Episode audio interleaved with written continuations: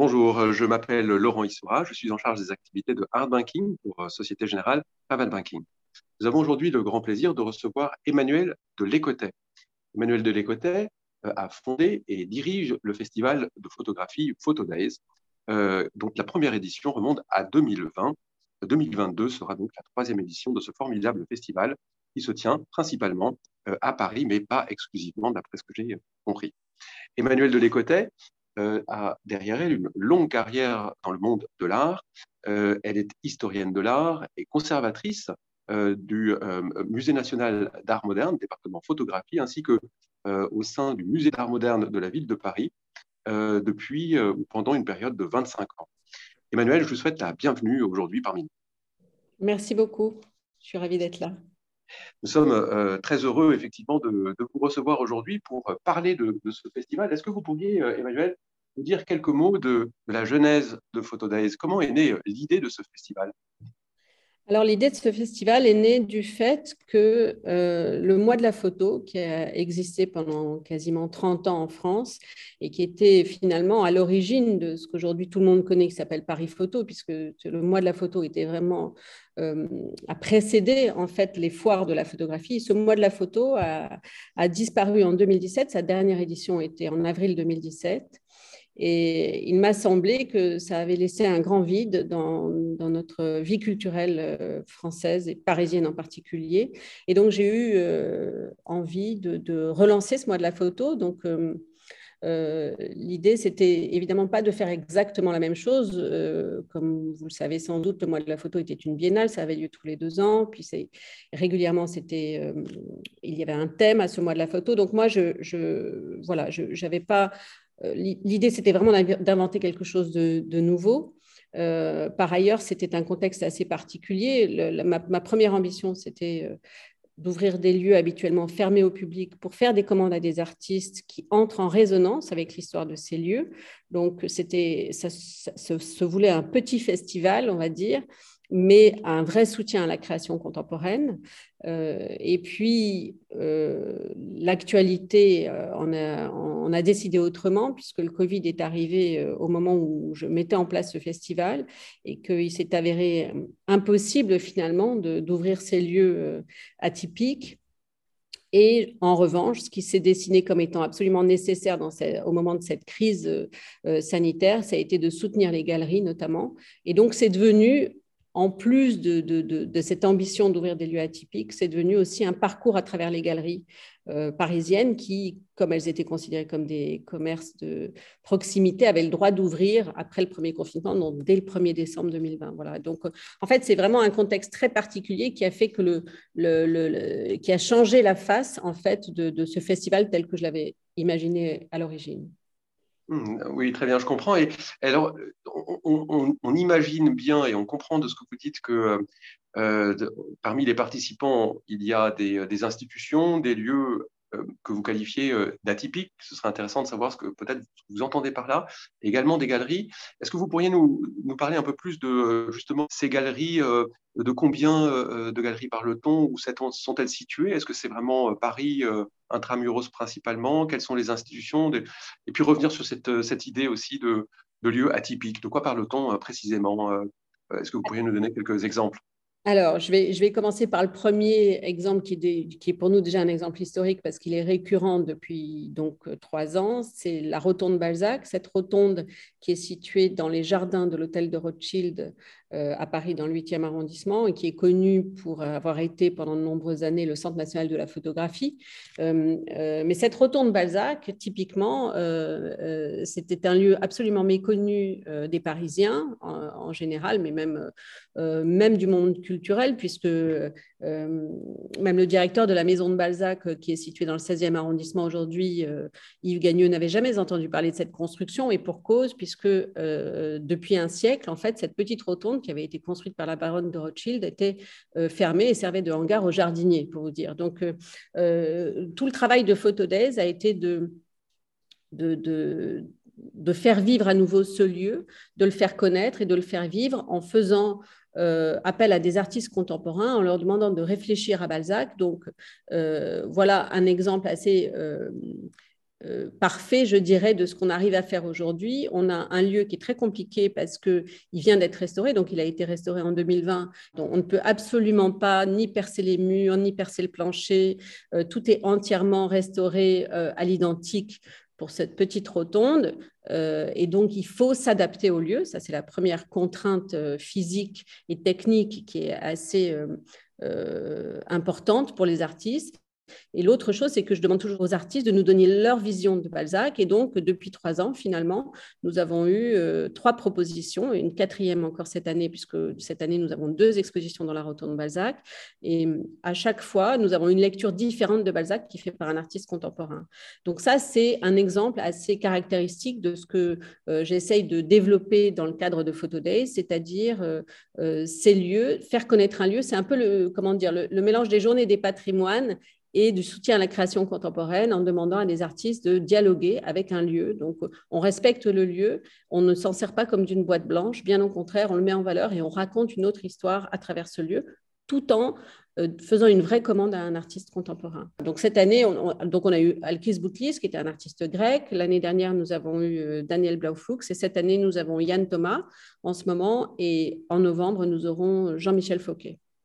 D'accord. Et, parmi euh, les, lieux, euh, ces lieux atypiques, enfin juste pour donner un ordre d'idée, euh, il y en a combien dans le programme aujourd'hui Alors cette année, nous avons également un lieu qui s'appelle We Are, qui est un club privé un peu à l'anglaise, qui se situe rue du Faubourg Saint-Honoré et qui est donc qui est par définition un, lieu fermé au public, qui est l'ancien musée du parfum, qui, avant d'avoir été le musée du parfum, été la maison Christian Lacroix. Donc, euh, c'est un lieu qui est assez chargé d'histoire également. Et dans ce lieu, qui est partenaire de Photo Days aussi depuis l'année dernière, nous, nous, produisons des expositions euh, tous les ans. Et cette année, nous avons une artiste qui s'appelle Nancy Wilson Pagic, qui est une artiste américaine qui vit en France depuis 1978, euh, qui est une, grande dame de la photographie, qui, qui a eu des expositions au Centre Pompidou dès les années 80 euh, et qui a été complètement oubliée euh, depuis, malheureusement. Et donc là, on remet un peu à l'honneur son travail, qui est un travail plasticien euh, extrêmement fondateur, très avant-gardiste dans sa réutilisation des procédés, notamment du 19e siècle, des procédés photos du 19e. Donc ça, c'est une des expositions que nous produisons cette année. Une autre, c'est euh, nous avons mis en place un partenariat avec le festival Planche Contact, qui est un festival de Deauville.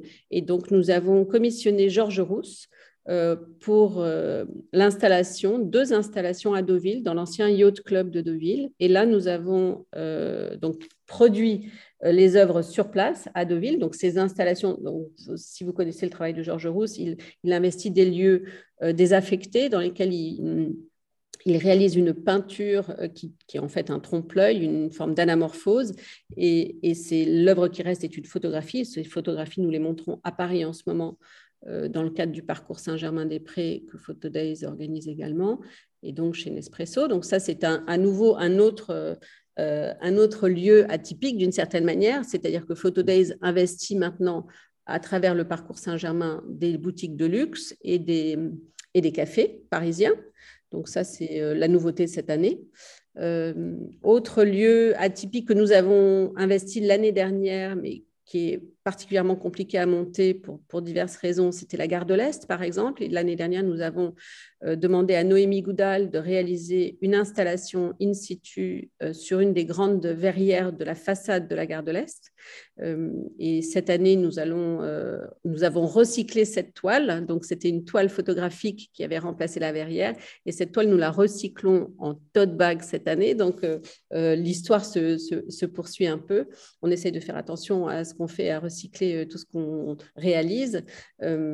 voilà, donc ça, ce sont des lieux atypiques, mais typique, enfin, la, gare de l'Est notamment, c'est quelque chose de très compliqué à monter pour plein de raisons. Euh, c'est pas des, c'est des installations que je, je, souhaite refaire, mais que je peux pas faire tous les ans parce que c'est trop lourd à gérer. Euh, mmh. mais nous avons euh, cette année euh, comme autre exposition une exposition de la fondation Photo for Food qui va se situer dans l'hôtel de Soroy. Il y a un espace photographique hôtel de Soroy dans le Marais. Donc la fondation Photo for Food, c'est une fondation dont la mission est de mettre l'art au service des autres, je, suis très investie dans cette fondation à titre personnel aussi. Et donc, l'idée, c'était de, d'aller solliciter des photographes qui donnent des photographies à la fondation. Et quand la fondation vend les photos, 100% des bénéfices vont à des associations qui distribuent des repas. Donc, c'est une fondation qui est abritée par l'Institut de France, dont le parrain est Salgado, euh, qui existe seulement depuis deux ans, mais qui est très active. Et donc, quand, vous achetez une photo 100 euros, eh bien, il y a 100 repas qui sont distribués, euh, par exemple, par les Restos du Cœur. Donc, cette fondation, qui veut remercier les artistes qui sont généreux avec elle, euh, valorise le travail de ces artistes. Et nous avons publié un premier livre l'année dernière. Et cette année, nous faisons cette exposition des artistes pour valoriser leur travail dans le cadre de Photo Days à l'hôtel de Soroy. Mmh, c'est une magnifique idée, formidable, bravo vraiment. Et euh, l'an dernier, euh, Photo Days, c'était aussi une série de, circuits de visites de, galeries. Est-ce que le principe a été retenu pour euh, cette nouvelle édition de 2022 Absolument, puisque euh, en fait, depuis 2020, euh, où on avait commencé avec une trentaine de galeries dans Paris, l'année dernière, on est passé à 55 galeries dans Paris et la première couronne, c'est-à-dire même Pantin et euh, Romainville, par exemple. donc cette année, on continue parce que ça a énormément de succès. Le principe de Photodesk, c'est vraiment d'inciter toutes les nouvelles générations aussi à franchir le cap de ces galeries qui souvent sont réputées pour être des lieux euh, un peu finalement comme euh, les boutiques de luxe qui, ont, qui, ont, qui essayent de se diversifier, de, de, faciliter leur accès. Ben, les galeries, très souvent, les gens n'osent pas franchir la porte des galeries pensant que ce sont des lieux euh, exclusifs. En réalité, ce n'est pas du tout le cas et c'est souvent, c'est ce, qu'on, c'est ce dont on s'est rendu compte dès 2020 d'ailleurs, c'est qu'on a amené énormément de gens à franchir la porte de ces galeries et, et on se rend compte que les galeries font un travail nous, nous le savons dans le milieu de l'art, mais très souvent le grand public ne le sait pas. Mais on découvre, bien sûr qu'on découvre énormément de choses dans les galeries, mais il y a aussi un travail qui est fait sur l'art historique, très souvent. Et les galeries, contrairement euh, à la plupart des musées, ben, elles sont complètement gratuites. Et ce n'est pas parce que vous rentrez dans une galerie que vous devez acheter quelque chose, bien au contraire. Donc en fait, c'est devenu euh, quelque chose de beaucoup plus que nous avons facilité, je pense, grâce à ces visites que nous avons organisées et qui sont des parcours un peu à la carte. Où on organise des petits groupes on est, et ça, c'est le Covid qui a voulu ça, mais qui finalement s'est avéré être une excellente chose. On fait des petits groupes de maximum 10 à 12 personnes et on fait des parcours par quartier ou alors par thème. Et ce sont des parcours que nous proposons sur notre site internet et qui sont ouverts à tous. Donc tout le monde peut s'inscrire. Euh, c'est parfaitement gratuit et nous guidons les gens euh, à travers les galeries et nous expliquons le travail des artistes, nous expliquons euh, ce qu'est euh, un tirage photo, pourquoi il est numéroté. Donc on incite énormément de gens à, peut-être à démarrer une collection photo aussi grâce à ça, parce que très souvent on s'est rendu compte que la photographie fait peur aux jeunes collectionneurs, justement parce que la technique et l'édition euh, les angoisses un petit peu. Donc, toutes ces choses-là, en fait, on, fluidifie d'une certaine manière euh, le lien entre les galeries et le public euh, en général. Voilà. Donc, ça, ça se développe très bien. Donc, on continue beaucoup, bien sûr. Ça, c'est quelque chose qu'on continue. C'est vraiment très clair. Merci beaucoup. Et au plan pratique, le, festival va durer plusieurs semaines, n'est-ce pas? Oui. Quelle est, la date de démarrage? Quand est-ce que ça se termine? Alors, le festival cette année, il s'est un peu étendu dans le temps parce que là, c'est pareil. On s'est rendu compte avec le Covid, par la force des choses, que euh, en fait, il valait mieux prendre un peu plus de temps plutôt que de le raccourcir. Donc, euh, euh, avec le premier confinement, on avait été amené à durer deux mois et finalement, on s'est rendu compte que les gens préféraient que ça soit plus long. Donc, cette année, on commence le 15 octobre et on dure jusqu'au 11 décembre. Et on a euh, deux thématiques qui se sont découpées, on va dire plutôt une et puis une non thématique. Donc la première thématique euh, qu'on a appelée photo pas photo tisse tous les liens qui lient euh, la photographie à l'art contemporain. Donc nous sommes sur par exemple de la photographie qui devient de la sculpture, de la peinture qui ressemble à la photo, de la photo qui ressemble à la peinture, etc. Donc ça c'est jusqu'au 7 novembre.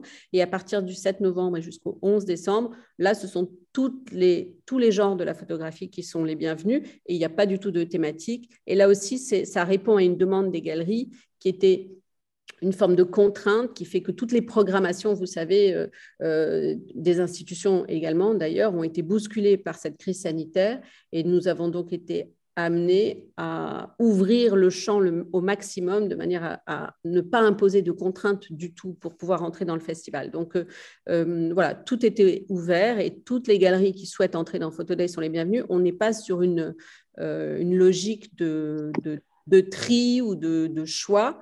Euh, en l'occurrence, je ne fais pas de choix scientifique, il n'y a pas de comité de, de voyez, qui, réfléchit à qui on accepte ou qui on n'accepte pas. Euh, à Photodays, c'est plutôt la, générosité qui fait loi et donc tout le monde est le bienvenu. Et au contraire, on essaye justement de, ensuite d'adapter nos parcours dans les galeries euh, bah, à la diversité de nos propositions.